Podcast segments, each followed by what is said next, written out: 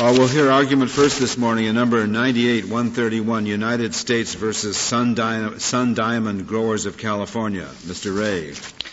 Mister Chief Justice, and may it please the Court, Respondent Sun Diamond Growers was extensively regulated by the United States Department of Agriculture.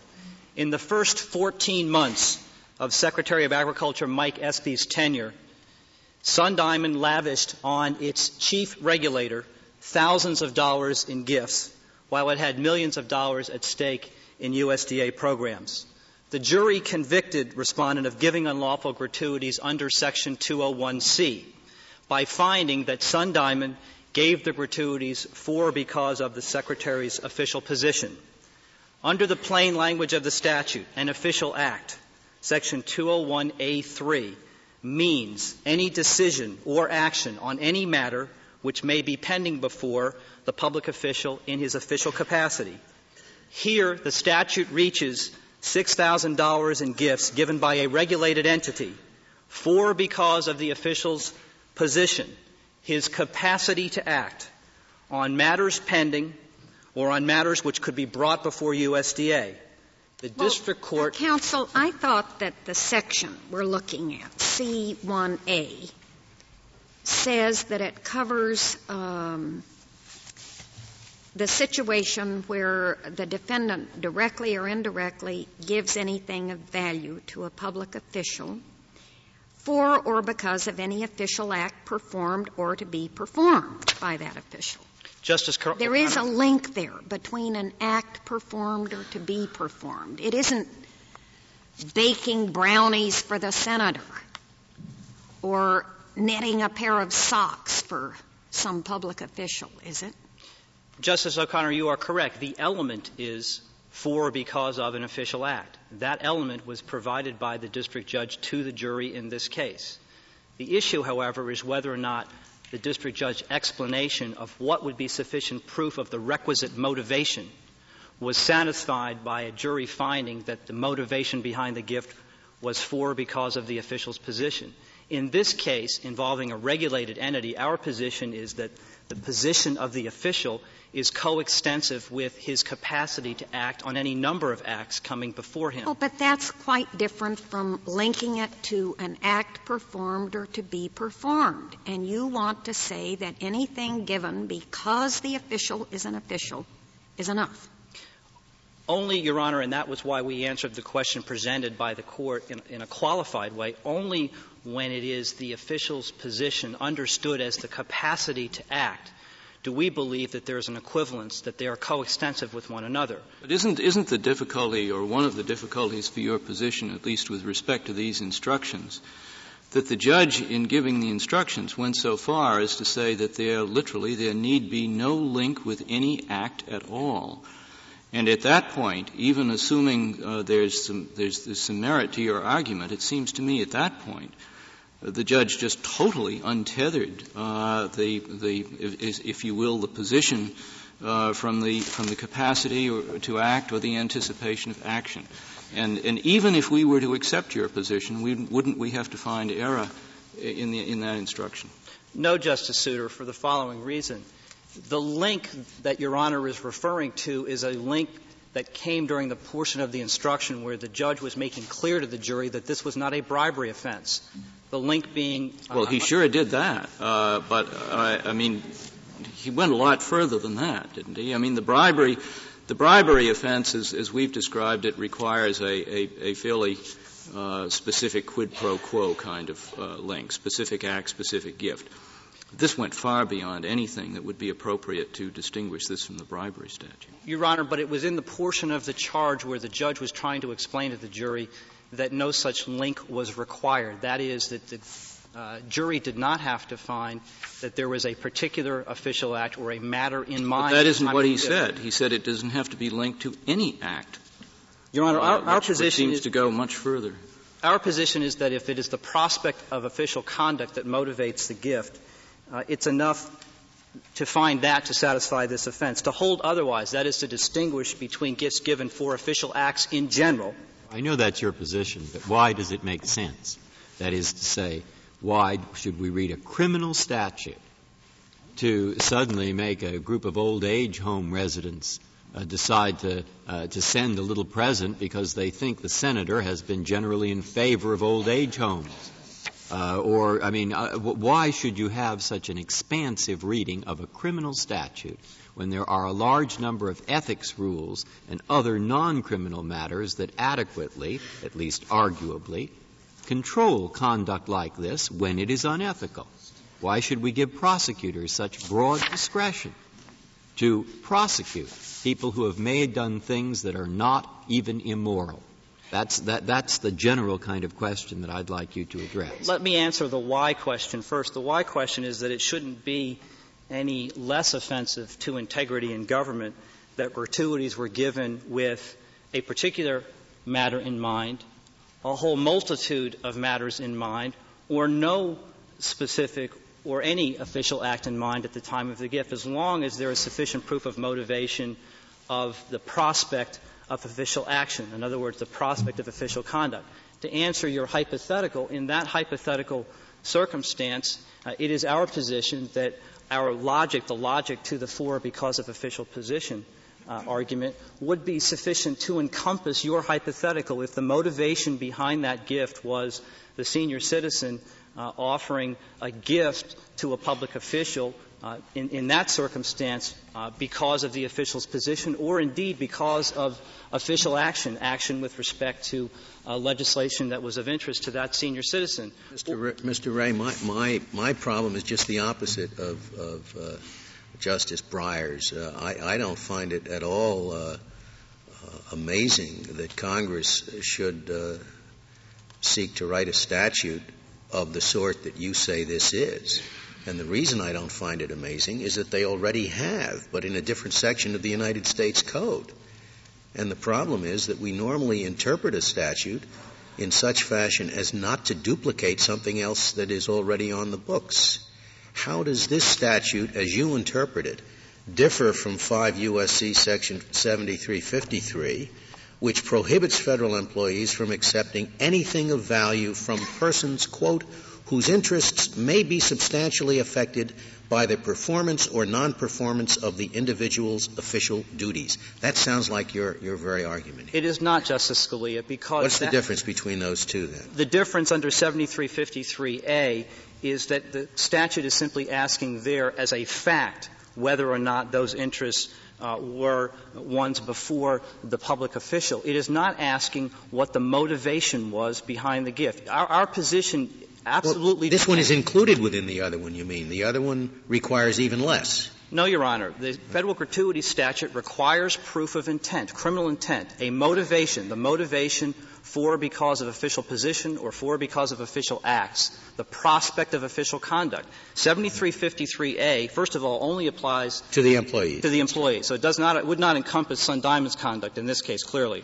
But even apart from that, it doesn't require any proof of intent. It simply says, if you shall solicit or accept anything of value from a nice. person whose interests may be substantially affected, that is what is encompassed by that provision. Well, but, but it still duplicates the other. I mean, the one is a lesser included of the other, it seems to me. The one statute says if you accept it from someone uh, who can be affected by your decisions, knowing that he is giving it to you because you, he, he is affected by your decisions, you're guilty. That's your, that's your statute. This statute says if you accept it from somebody who may be substantially affected by your, your decisions, even if he doesn't know that he may be substantially affected by your decisions, you're guilty. Your Honor, it doesn't make sense to have two statutes overlapping like that. Your Honor, we believe it does make some sense. First of all, there is necessarily some overlap from what seventy-three fifty-three invites, which is the passage of regulations that deal in an administrative matter with conduct of federal employees. And clearly there may be circumstances where the conduct of a federal employee would violate a regulation leading to dismissal or other sanction, and also uh, might also, on the same conduct, include uh, criminal prosecution. It's not a regulation. I, I can understand how a regulation may go further than a statute and render any violation of the regulation automatically a violation of the statute. But this is another statute, and it, it, it, it since there is another way to read the statute that, that you're prosecuting under here, I'm, I'm inclined to read it in such fashion that it will do something different insofar as the employee is concerned than seventy-three fifty-three does. Your Honor, this statute, five U S C seventy-three fifty-three, first of all, does not do anything other than authorize the uh, uh, enactment or passage of federal regulations to deal with its, its uh, general conduct. But again, to return to the answer to your question, why this is different than Section two oh one, it is significantly different because there is no criminal intent.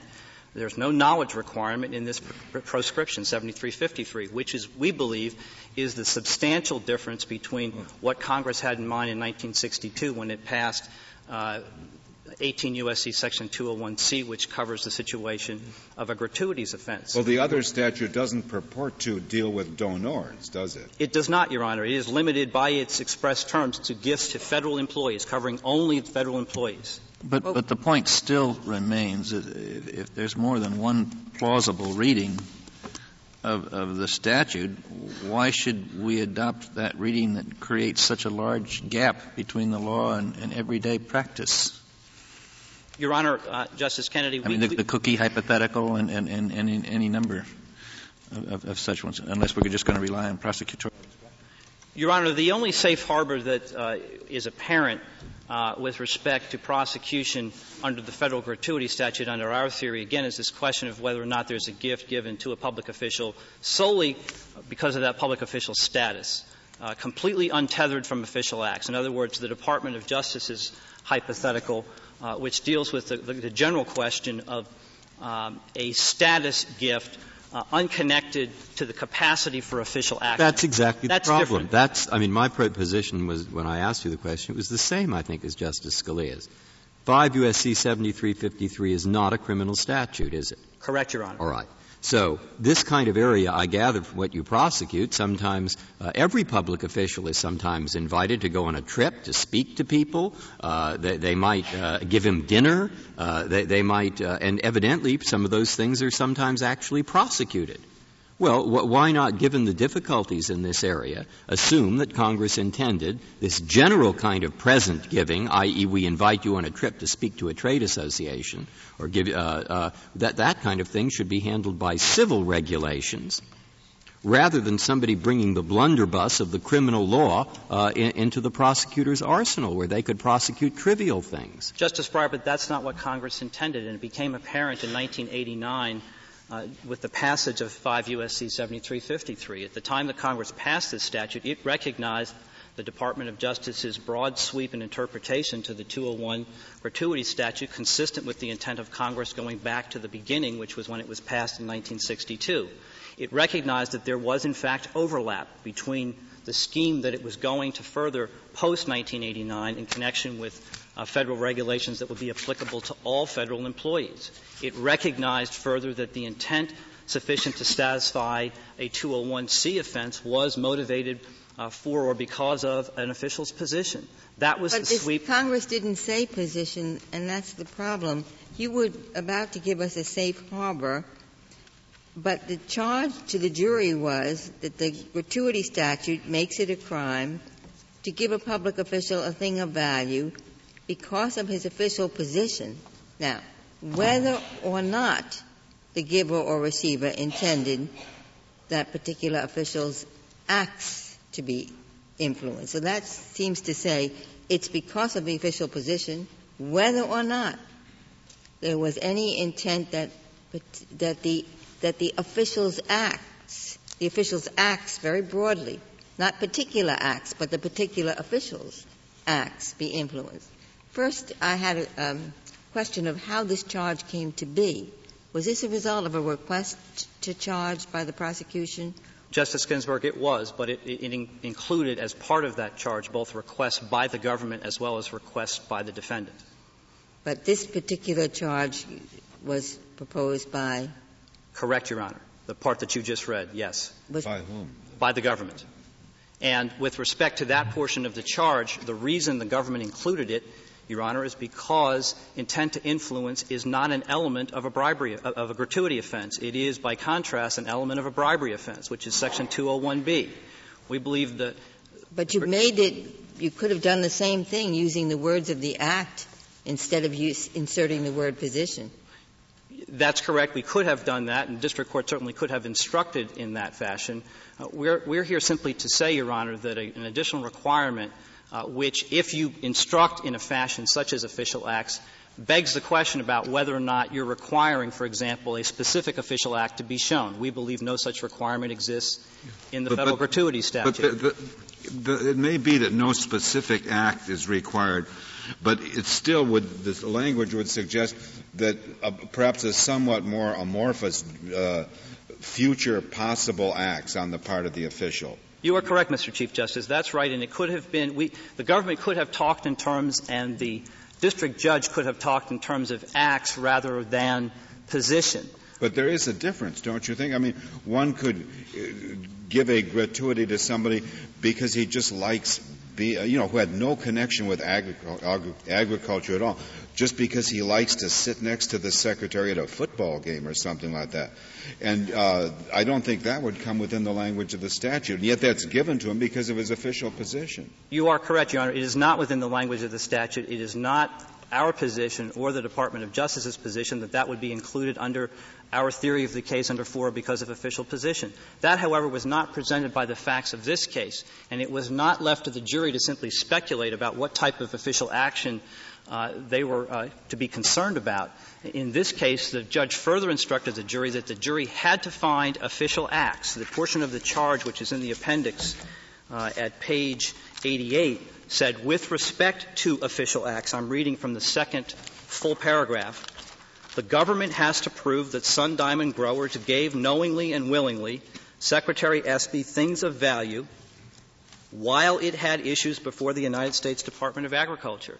I mean, our position is that ultimately what the gratuity statute is about is the prospect of official action. In Justice uh, Ginsburg's uh, hypothetical, ultimately uh, the prospect of, of, of intending to have some influence on official action. The issue in this case is what is the element of the offense that Congress required. Well, but, but I think least, you've... At least confusing if the jury just isolated this sentence. Thing of value because of official position, whether or not there was an intent to influence acts. If you just took that out, I mean, it, it just says official position. And our difficulty with that, Your Honor, to answer your question, is that the element of the offense, intent to influence, is a bribery concept. Much of what a district judge does, and this has been proven by experience since this, this statute's been enacted in nineteen sixty-two, is a, a large effort to make sure that the jury understands the difference between a bribery offense and a gratuities offense. A bribery offense has essentially three uh, important components different than a gratuity offense. One of them is an intent to influence.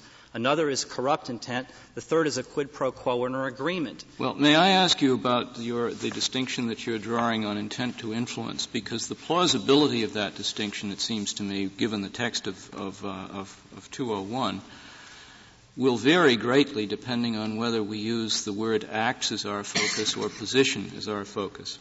What I'm getting at is the, the phrase... Um, What is it, for, for or because of? Uh, if we say that a, a, a gift uh, violates the statute, if it's given for or because of the position, then I think it follows quite readily from what, uh, as, as you have been saying, that the notion of intent to influence is outside this statute. It's not the focus of the statute. Yes, Your Honor. But if we, if we, if we go back to the original language, and we speak of for or because of acts, then it becomes quite implausible, and in, in a way, I, I suppose, suggested by Judge Wald's remark, uh, to think of a gift that might plausibly be given for or because of acts, which wasn't intended to influence the way those acts were performed.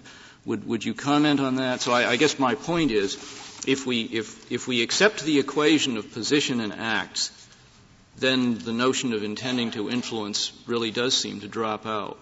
But if we stick to the text and we say for or because of acts, then the notion of intending to influence, it seems to me, is, is, is rather hard to get out of the statute. We believe Judge Wald correctly recognized the point that inherent in uh, a gift given in a regulated context is ultimately the prospect of official action.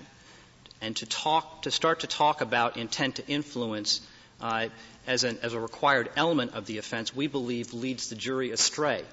The, the well, would you would you would you request? Would it be appropriate for a judge to say uh, in charging under this statute um, whether or not there was any even general intent on the part of the donor to influence the official in the manner in which the official performed his acts is totally irrelevant. Would that be a correct instruction?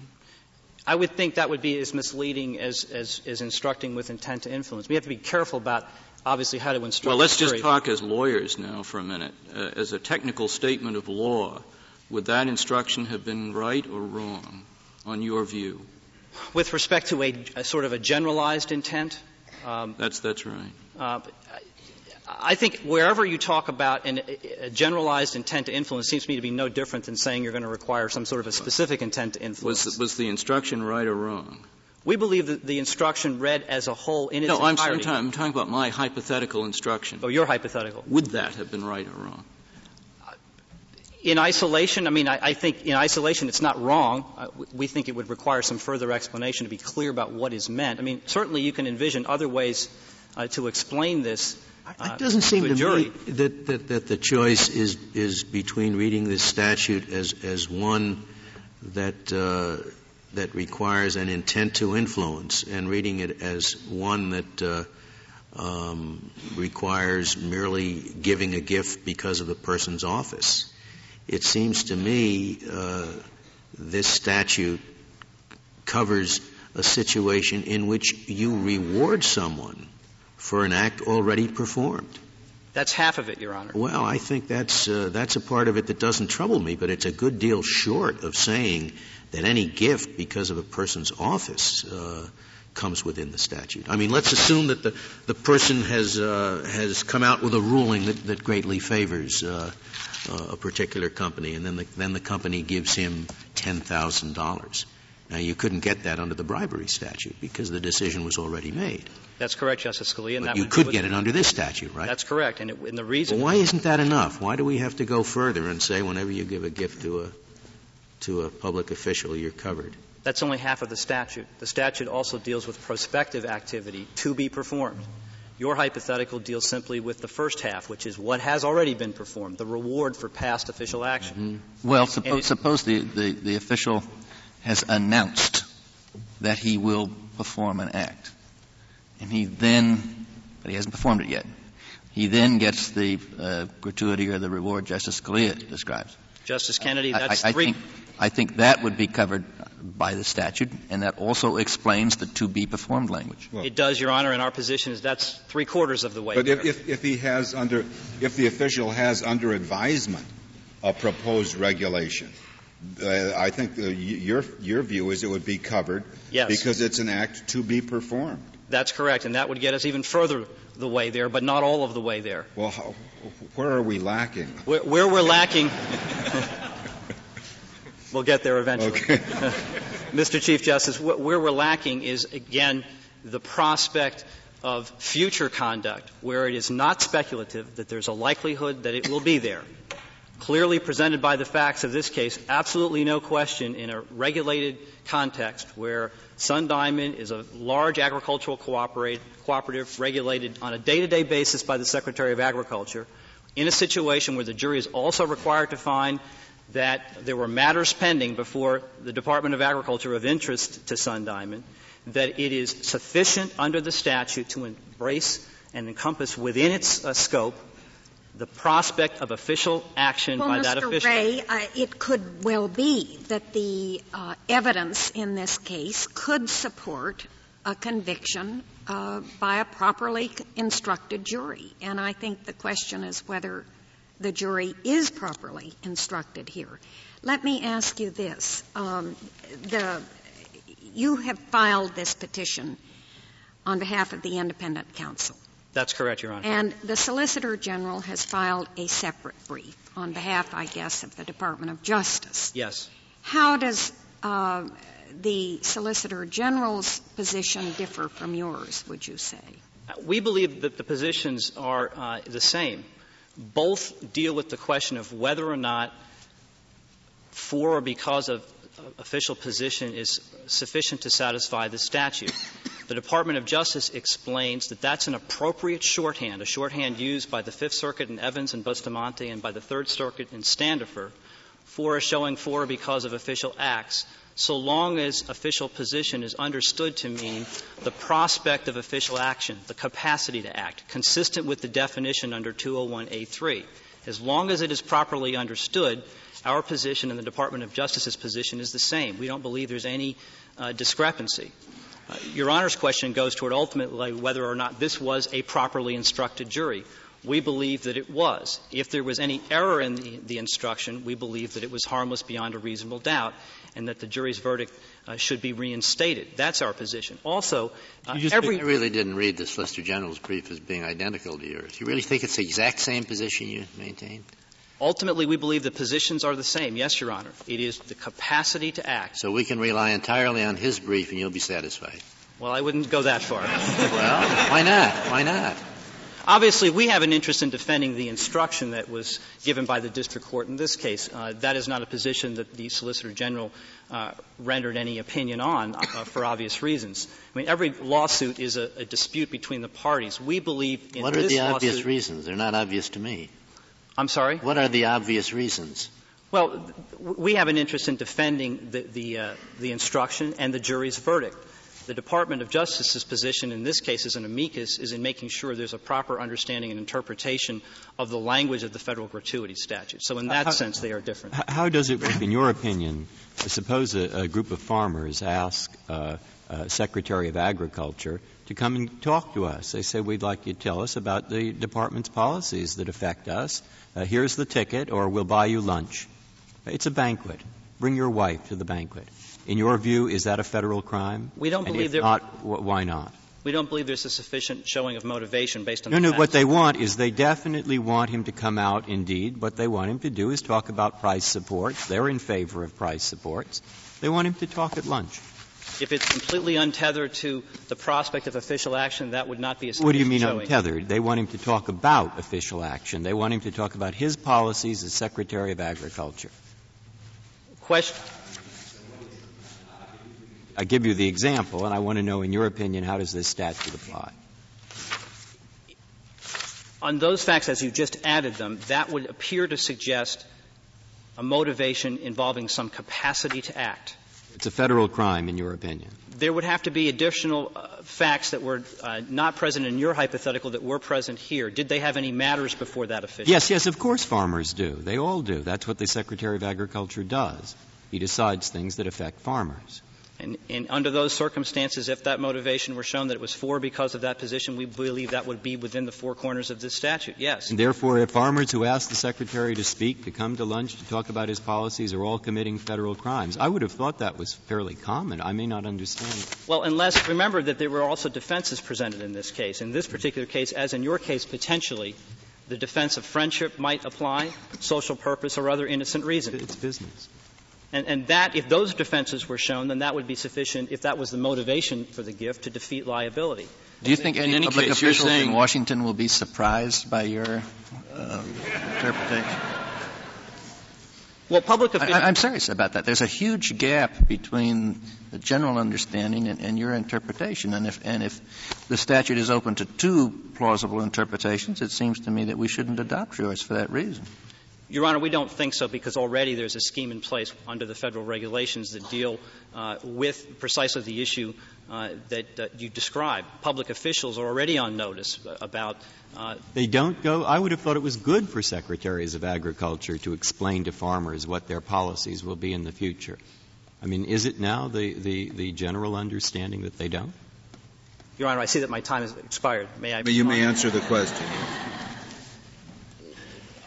We're not saying that uh, we're trying to bar access. There's no question that farmers have a right to appear before uh, these individuals, these officials, and, and advance their position. The question is buying access. I mean, the official can appear as long as the official pays his own way. The problem is when the official uh, is in a relationship uh, with uh, someone who prospectively has uh, action uh, before them and uh, takes these gifts and uh, takes them Uh, on the nickel of the uh, the person who has an interest. I think you've answered the question, Mister Thank Ray. You, Your Honor. Thank you. We'll hear from you, Mister Bloom. Thank you, Your Honor.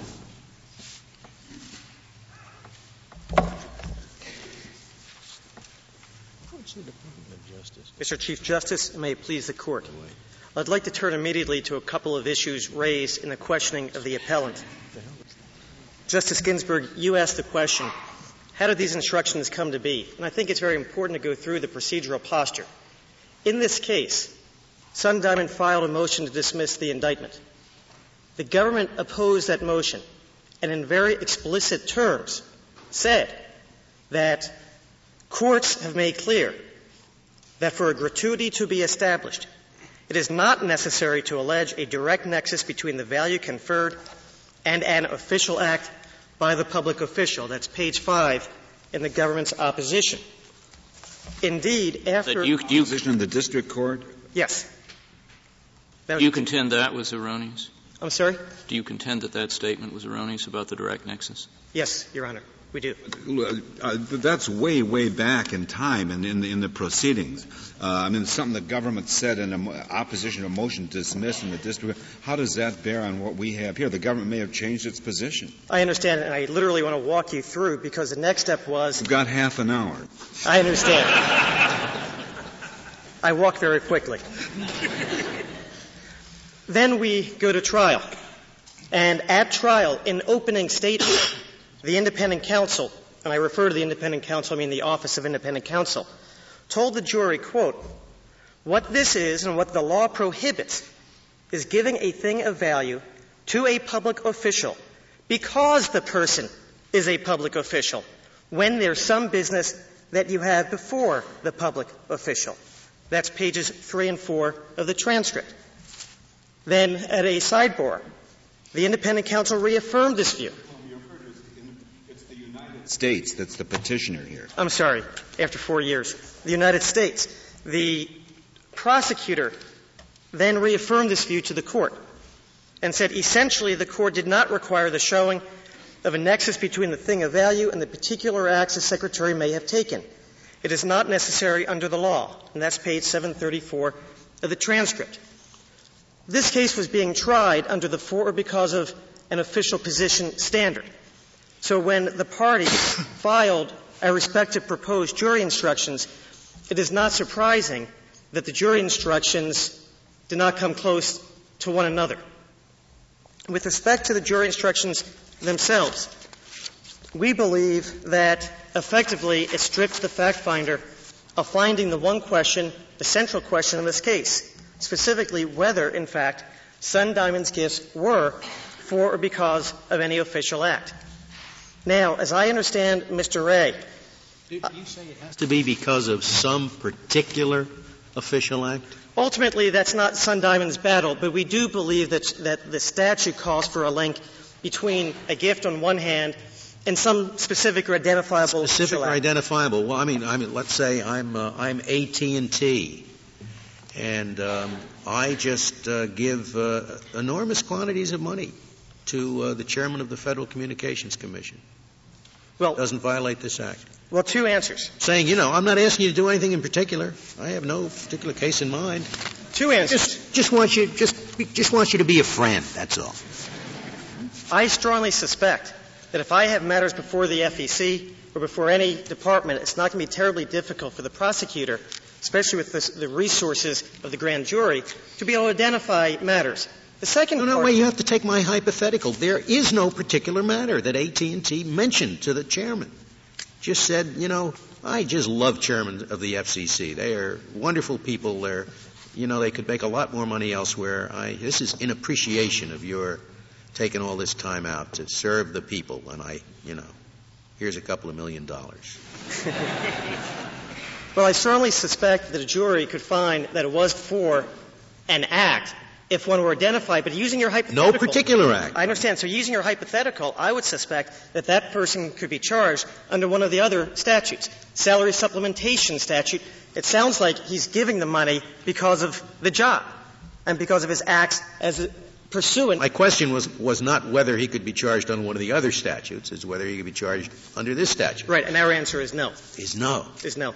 And on your view, what's the, tell me what the distinction is between the requirement of, the specificity requirement of this statute and the specificity requirement of the bribery statute.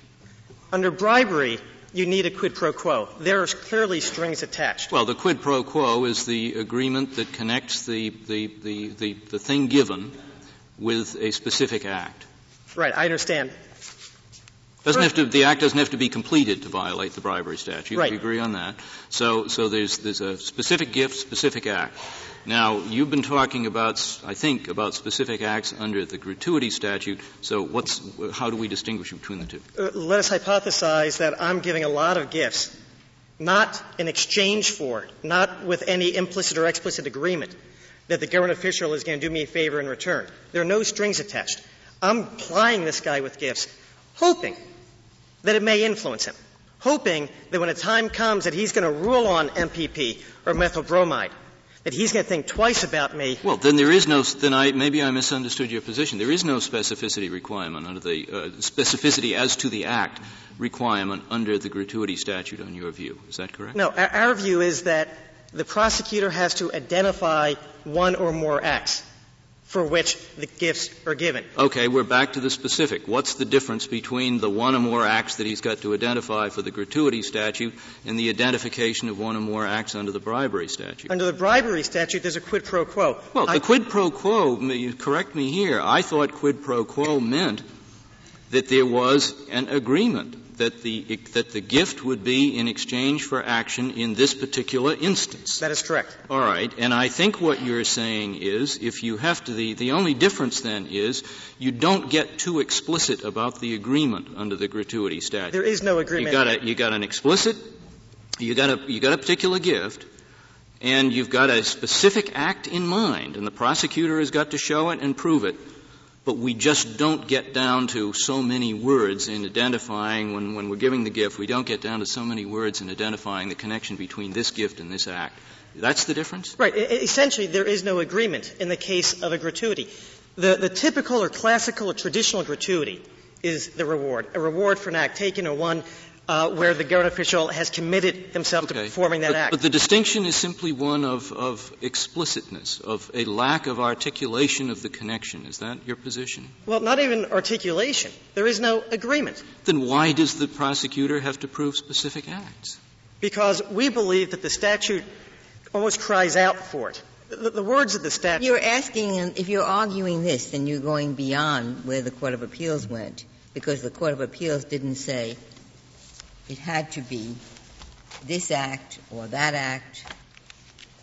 It, it didn't the Court of Appeals contemplate a multitude of acts that might be in the agency's bailiwick? In the uh, appendix, the uh, Court of Appeals decision is attached, and at page eight, and whatever degree of intent to influence may be necessary for a bribe, a gift looking to future acts can be an unlawful gratuity where the giver is motivated simply by the desire to increase the likelihood of one or more specific favorable acts. You say that's, that's wrong. No, we say that's correct. Why, why is it? I, I, I am confused by the two. I thought the classical bribe is I want the public official to do something for me. And moreover, I go to him and say, I'll pay you one thousand dollars if you do X. And it's a fairly specific thing. I thought the classical gratuity is what it says. It's a tip. The person did it anyway. I say, thank you. Thank you for giving me forty-eight million acres. Thank you. Uh, and here's your tip, one thousand dollars. Now, normally that would be in the past. He would have done it. But sometimes, I guess, it could be in the future. He just doesn't know I want him to do it. But he does it well, independently, and I give him a tip. And I give him a tip for what, I mean, I don't understand how the future works. But if that's the distinction, you don't need any agreement whatsoever in the gratuity case. None. Nor does it matter that you're trying to influence him. It couldn't matter less that you're trying to influence him. Influence has nothing to do with it. Now, am I right? Expl- I'm not at all sure I'm right. No. You are absolutely perfectly correct. As a matter of fact, what you articulated is very recently what the Fourth Circuit adopted in uh, United States v. Jennings. And perhaps it's best to kind of set up a hierarchy of conduct. Clearly, the top tier would be bribery. And there you have a quid pro quo. This for that. There are strings attached. There is a tier, gratuities, clearly covering, and I believe what Congress in the legislative history suggests it was intending to cover were rewards, a tip, a thank you. The question is whether a gratuity can also uh, cover instances with respect to influence. And I kind of like the Court well, of Appeals. How, how about the to be performed part of the statute? Well, what the courts have done that interpret the gratuity statute as merely a reward. In fact, there was an Eighth Circuit uh, case that affirmed an instruction, and the instruction said this: find uh, the, the defendant guilty if you find that the gift was intended as a reward for any acts the government official committed or committed to perform. Well, but committed to perform is bribery. No, because that's simply reading out the part of the statute that says to be performed. Well, let me give you the hypothetical. What about a? Uh, well, don't ask me questions. Simply, let me give you an example of what it is that I'm talking about, Mister Chief Justice. And that is, uh, I, as a senator, make out a very public statement. I am going to vote for this piece of legislation. I am committed to performing it. I haven't acted on it yet. In fact, that legislation may not even be pending. I'm thrilled that he's taking this stance. It is an act to be performed. I give him the reward. But then the, tip, the difficult why this case isn't so totally obvious is because take a gratuity statute. You'd say that, that, that okay, I understand perfectly well you're giving a person a tip. That's what you're not supposed to do. Well, you don't give a person a tip for being who he is. That's clear, I don't think. That's not a tip. For, so being in a position, you know, that's not in the statute. But it isn't so clear that it has to be an absolutely precise act. You could give, you could be giving a person a tip because of a whole series of things that he did, or a whole series of things that he now has promised to do. What a good guy he is. He says, I promise to buy this piece of property next year. That's to be performed. You say, that's wonderful. Now, he doesn't say to buy this piece of property. He says to buy some property. Now, he doesn't say to buy some property. He says to take a certain course of action. And then it becomes vaguer and vaguer. And that doesn't necessarily stop it from being a tip. And that's why I think this case isn't obvious one way or the other. And certainly it's a legitimate question yes. whether or not – What's your response? Th- that's exactly right. And one of the things that we try to grapple with is – Yeah, but you've got to argue that this general course of conduct is not something that falls within the statute. Rather, you want it to be more specific act. Well, we believe that, that the statute does call for that. That's right. And one of the questions here I think but, is a difficult – But Judge Williams didn't say that. Indeed, I think he rejected your position. You called our attention to page eight in the appendix. If you look at page thirteen and fourteen – where Judge Williams said, at the same time we reject Sun Diamond's broad attack on the indictment. Where are you reading from? App- appendix page thirteen, the, pa- the paragraph okay, at the end of the page, oh. where the D C. Circuit said that it isn't necessary to tie the particular free service provided to particular ticket or tickets. Leniency in a multitude of specific acts was enough, that an official has an abundance of relative, relevant matters on his plate should not in, insulate him from the gratuity statute. And ironically, we actually agree with this. It's still a multitude of specific acts. You can tell us what those, what the group of specific acts are. I mean, I, I okay. Here's a hypothetical.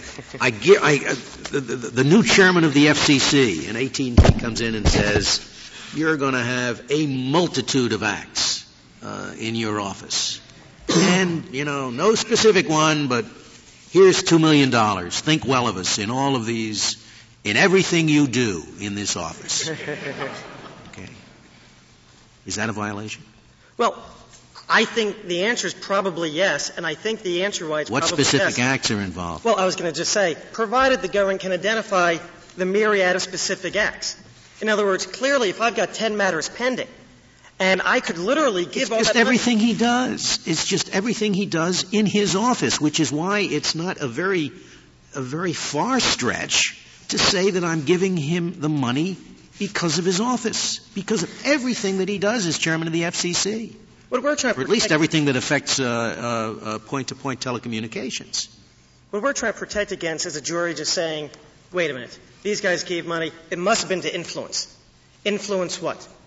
The act requires a gift on the one hand, act or acts on the other hand, and some nexus for or because of an official act in the middle. And to influence in, in the hypothetical, uh, uh, here's the money.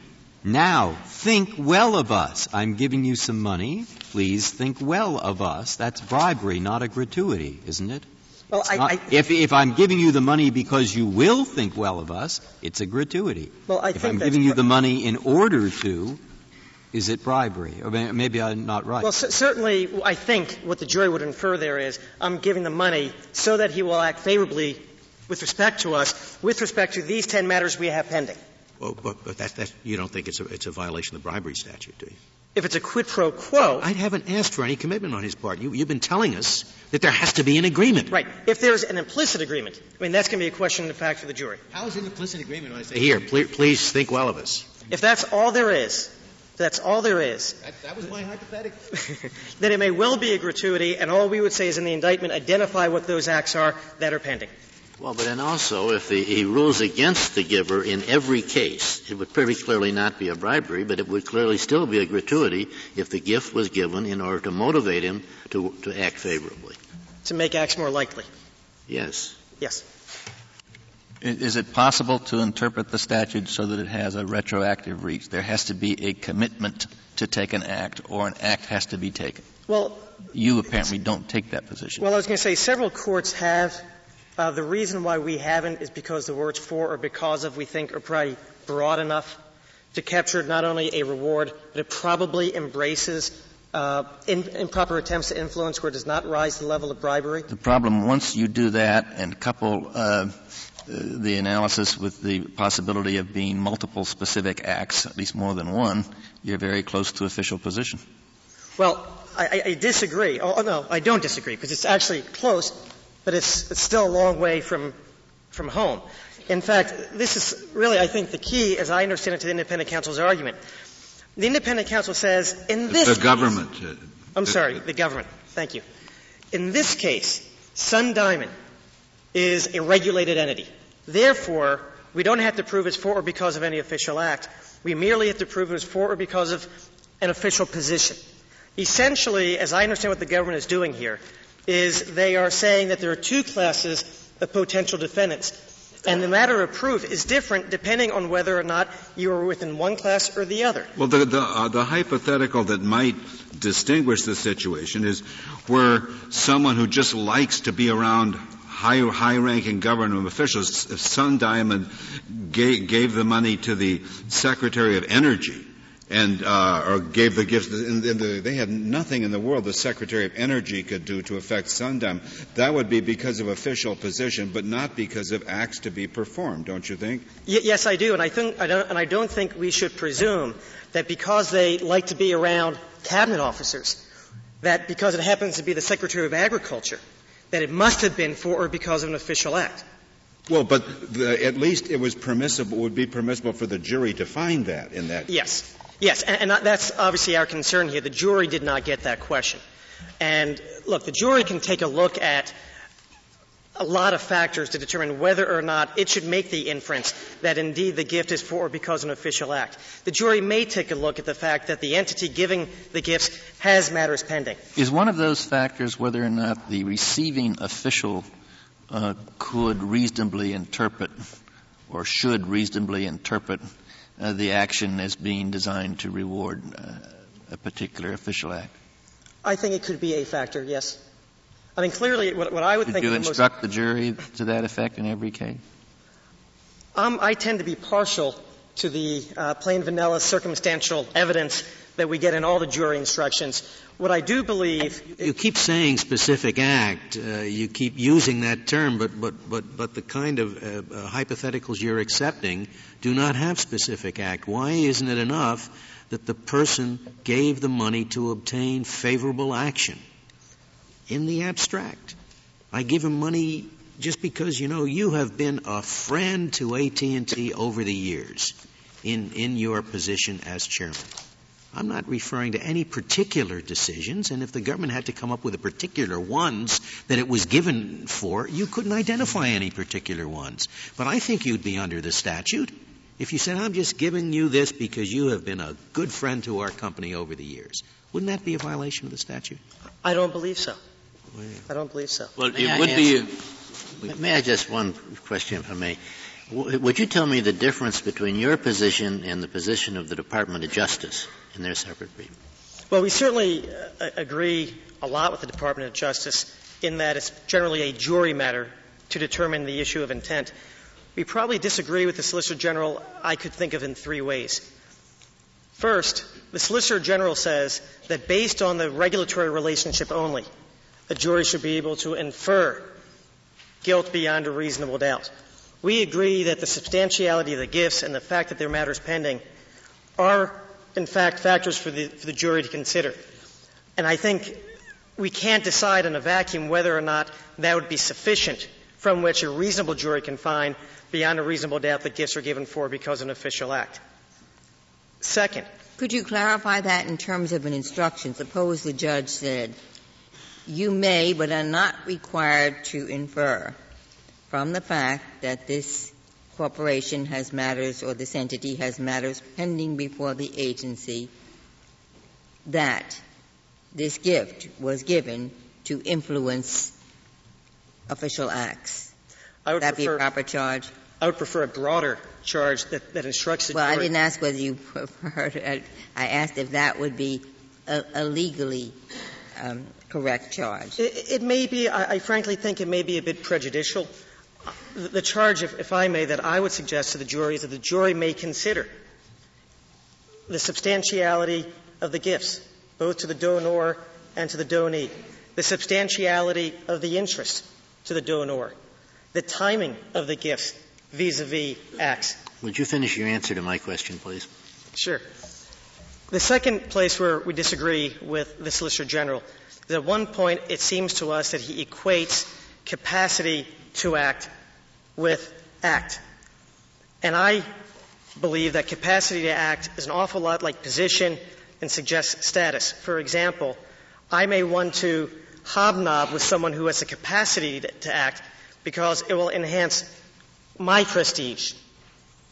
The third place where we disagree is specifically on the whether or not the statute requires a nexus to a particular act or just a general act. Aside from that, I think we'll on that describe. point, we don't have to agree with you on that position to affirm the judgment below, do we? Absolutely not, Your Honor. But let me get back to your, what you mean by the nexus to the particular act, and I guess I'm going back to Justice Ginsburg's hypothetical. Uh, if the if the jury char if the if the judge charged the following, would it be legally sufficient? In order to show that the gift was given for or because of an official act, the government must prove that the gift was given with an intent to influence the performance of an official act. You may, you need not necessarily, but you may find on this evidence that the gift was so given because at the time it was given, there were two matters pending before the Secretary uh, in which the donor, Sun Diamond, uh, had an interest. One was the insecticide interest and the other was the, the, the grants to subsidiaries interest. Would that have been a legally sufficient instruction? I suspect that the answer is yes, but to be candid, the converse of that question says, could I as a defendant prevail on a Rule twenty-nine motion? And I will tell you that I as a defense counsel would make a very strong Rule twenty-nine motion based on the facts in this case that no rational trier of fact could find Sun Diamond guilty on this record. Why? Make your argument. Certainly. There were two matters that the government proved were pending.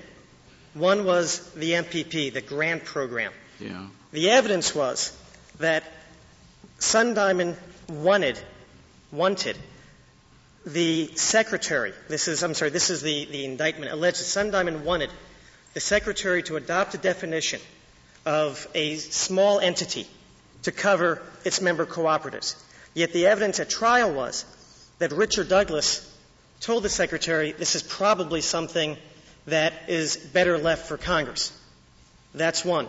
There was no effort and there was no evidence to reflect an effort to influence the Secretary of Agriculture in any way to assist Sun Diamond. The second matter that was pending dealt with the issue of methyl bromide.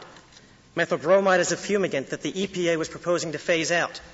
The history, I would argue, of the U S D A was opposing the phase-out. Indeed, the evidence in the record demonstrates that the U S D A was the largest user of methyl bromide. So you're saying they were doing it anyway. That's, that's your argument. Okay, I, I understand. That is correct. Yeah. What I was going to go back to is the issue of these two classes and the fact that because Sun Diamond is a regulated entity, somehow we deserve a different standard. And I think effectively what that does is create an impermissible, irrebuttable presumption. That is, if the jury were to find, and, and if the jury did find, that Sun Diamond gave gifts for or because of any official position, then the court, as a matter of law, was saying, then Sun Diamond must have given it for or because of any official act. And under In re Winship, of course, it is the government's burden to prove each and every element of the offense beyond a reasonable doubt. I wanted to go back also to the issue of this hierarchy of conduct. Clearly at the top of the hierarchy is bribery. Clearly below that we have the gratuity as a reward. In our view, at the bottom is for or because of an official position, which is governed, we believe, administratively. There is a question as to whether or not there is a gap between bribery and the gratuity. Does bribery Clearly, bribery covers improper attempts to influence. Clearly, gratuity covers the issue of rewards. The difficult issue is whether or not there is a gap that is filled by the gratuity statute. And that's why I'm partial to the language of the Court of Appeals that says, essentially, we don't have to decide what the bribery statute line is. But wherever we draw that line, the gap will be filled by the gratuity statute.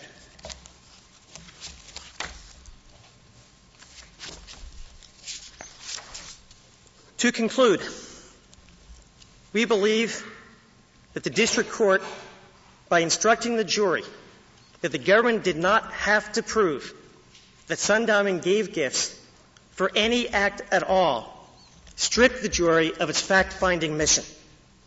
It simply did not have an opportunity to decide the one question that was crucial to this case. That question was purposefully kept away from the jury because the government argued and the district court agreed that no connection needed to be shown. That relieved the government of its constitutional obligation to prove every element of the offense beyond a reasonable doubt. That was error, and for that reason, we therefore ask for this court to affirm the decision of the Court of Appeals. Thank you, Mister Bloom. The case is submitted.